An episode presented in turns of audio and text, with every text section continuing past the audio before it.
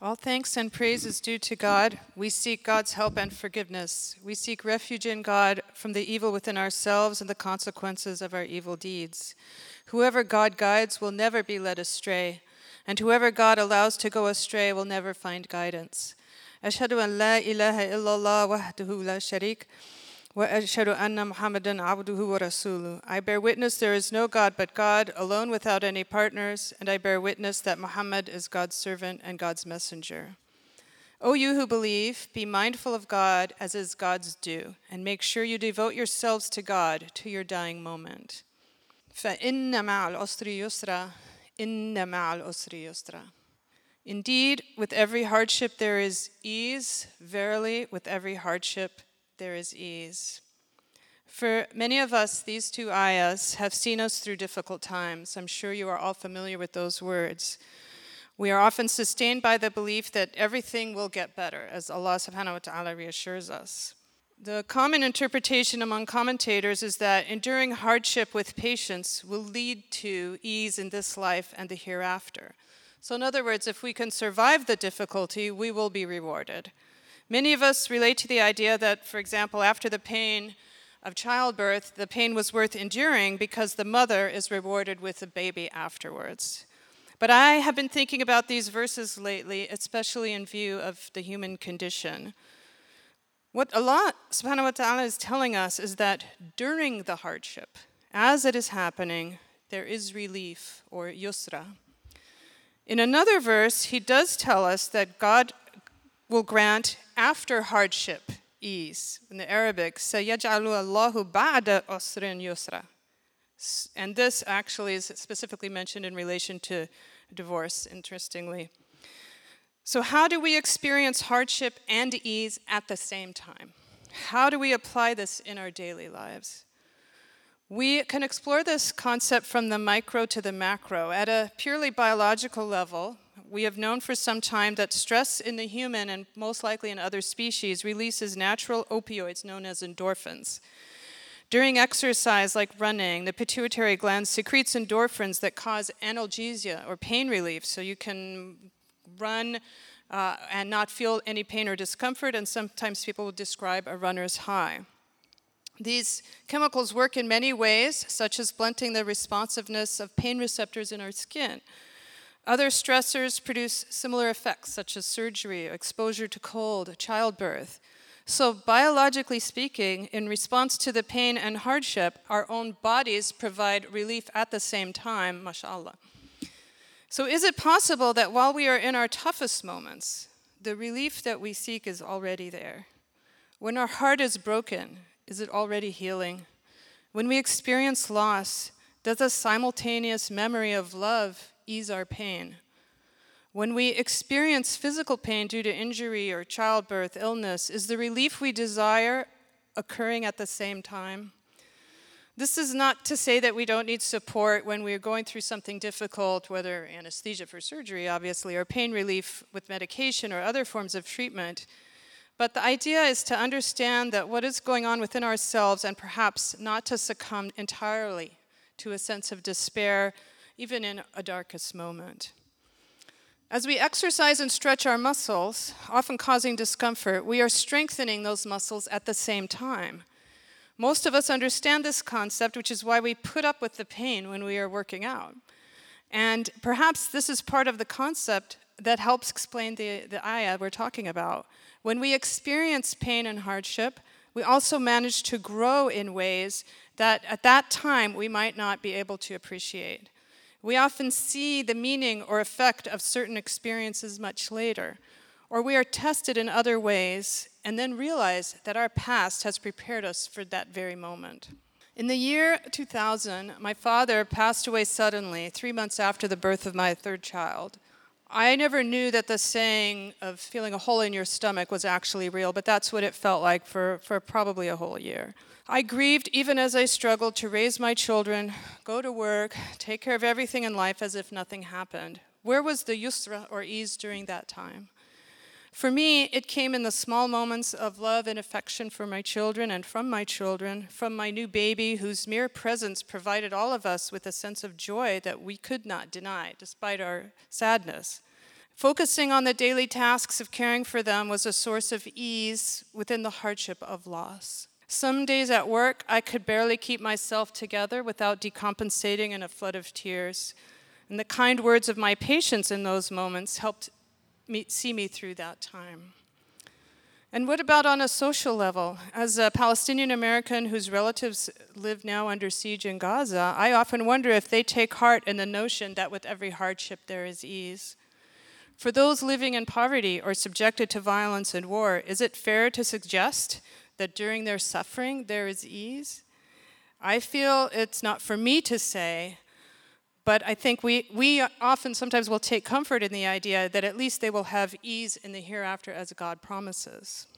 The chapter in which these ayahs were revealed, called Al Inshirah, addressed the Prophet, peace be upon him, directly. And God says, Have we not opened up your heart and lifted from you your burden? And behold, with every hardship comes ease. Verily, with every hardship comes ease. Hence, when you are freed from distress, Remain steadfast, and unto your sustainer turn with love.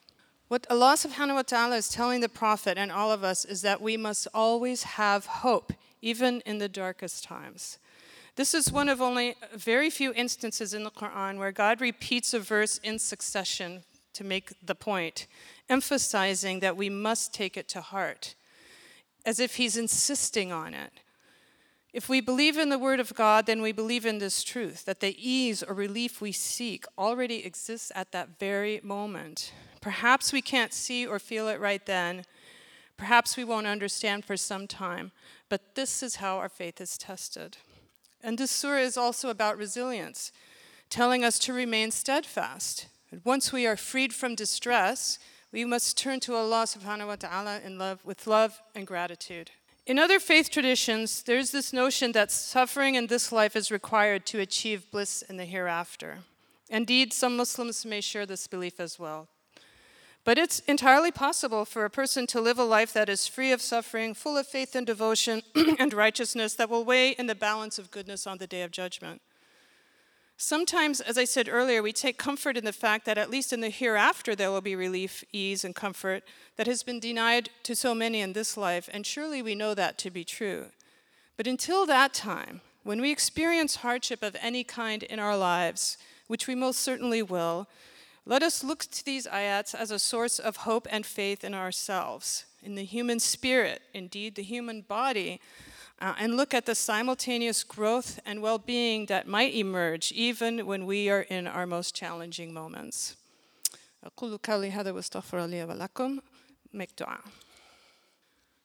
Alhamdulillah, all praise and thanks are due to God alone. The Prophet, peace be upon him, reiterated the point of the ayah we are discussing in the following hadith from Sahih Ahmed. He said, or he's reported to have said, Know that there is much good in being patient with what you detest. That victory will come with patience, affliction will come with relief, and hardship will come with ease. As we approach the holy month of Ramadan, Allah subhanahu wa ta'ala reminds us again of His mercy in granting ease instead of hardship because fasting for some is difficult. There is renewed interest, as many of you probably know, among health practitioners, nutritionists, and others in the benefits of intermittent fasting. So, as we fast, our blood pressure drops, our blood sugar decreases, numerous other health benefits have been reported. Inna ma'al usri yusra. With every hardship, there is ease. In Surah Al Baqarah, in uh, ayat 185, God says, It was the month of Ramadan in which the Quran was bestowed from on high as a guidance unto humankind and a self evident proof of that guidance, and as the standard by which to discern the true from the false. Hence, whoever of you lives to see this month shall fast throughout it, but whoever is ill or on a journey shall fast instead for the same number of other days. God wills that you shall have ease and does not will you to suffer hardship. يريد الله بكم اليسر ولا يريد بكم العسر. But God desires that you complete the number of days required, and that you extol God for God's having guided you aright, and that you render your thanks unto God. And in Surah Al-Ala, Allah reminds us, وَنُيَسِّرُكَ لِلْيُسْرَ And we shall make easy for you the path towards ease. which is interpreted uh, by Muhammad Asad in his translation to mean the ease of mind and peace of the spirit. Oftentimes, we find ourselves in discussions with others, and maybe even within our own minds, about the notion that suffering exists despite an omnipotent God. People wonder why God allows pain and suffering to exist in the first place. That topic has preoccupied scholars and people of faith for millennia. I have come to terms with this philosophical dilemma because of my own personal understanding of God, of creation, and of divine intervention. From my point of view, uh, in a general sense, we are all of the earth, and to it we shall all return. This is the saying we say from the Quran, Inna lillahi wa inna ilayhi raji'un, but it's also coming back to the earth from whence we were created. So, in essence, we're biological creatures and can have an effect on our reality to some extent, but we cannot control everything all the time. Death is a part of life, so natural disasters occur because of the laws of nature set into motion by God. Some people will be exposed and others will not. But what about when evil is perpetrated by humans against others? That is unique to us as a species. For the child who suffers abuse, where is the mercy of God? Why didn't he prevent that from happening?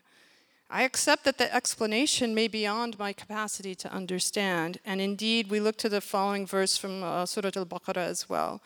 And lo, your sustainer said unto the angels, Behold, I am about to establish upon earth one who shall inherit it. They said, Will you place on it one who will spread corruption thereon and shed blood? Where it is we who extol your limitless glory and praise you and hallow your name? God answered, Verily, I know that which you do not know. So I accept that pain and hardship exist. They're part of the natural world. Our ability to overcome and grow in spite of that is what defines resilience and sets us apart. And I would argue is very individualistic. It's not for me to say what that looks like for each individual. Perhaps God is responding to our confusion about these, the world we live in by promising us a, that with every hardship there is ease.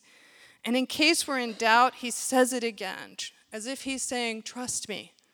I promise, verily, with every hardship there is ease. Maybe it's hard to believe that, but this is almost like a God reaching out to us in a way to, to reassure us that things may not be as bad as we think.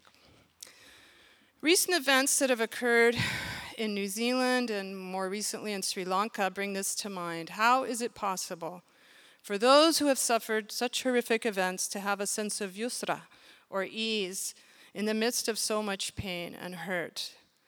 Will there be small moments in their lives to provide comfort and solace and healing? One of the outcomes for us as communities of faith is that we must come together now more than ever to protect one another and provide support. And perhaps that is one manifestation of how our collective response to a grave injury to humanity will be a source of restoration and recovery in the aftermath. May we all find that we experience al-yusra, the ease in our most difficult moments, and that we do our part to ease the struggles of others whenever possible. As Surat al-Inshirah tells us, remain steadfast and unto your sustainer turn with love. God commands justice, doing good, and generosity towards relatives, and God forbids what is shameful, blameworthy, and oppressive. God teaches you so that you may take heed. Recite what has been revealed to you of the book and stay consistent in prayer. Indeed, prayer restrains the human from wicked behavior, but the remembrance of God is even greater, and God knows everything you are doing. Wa Let us perform prayer.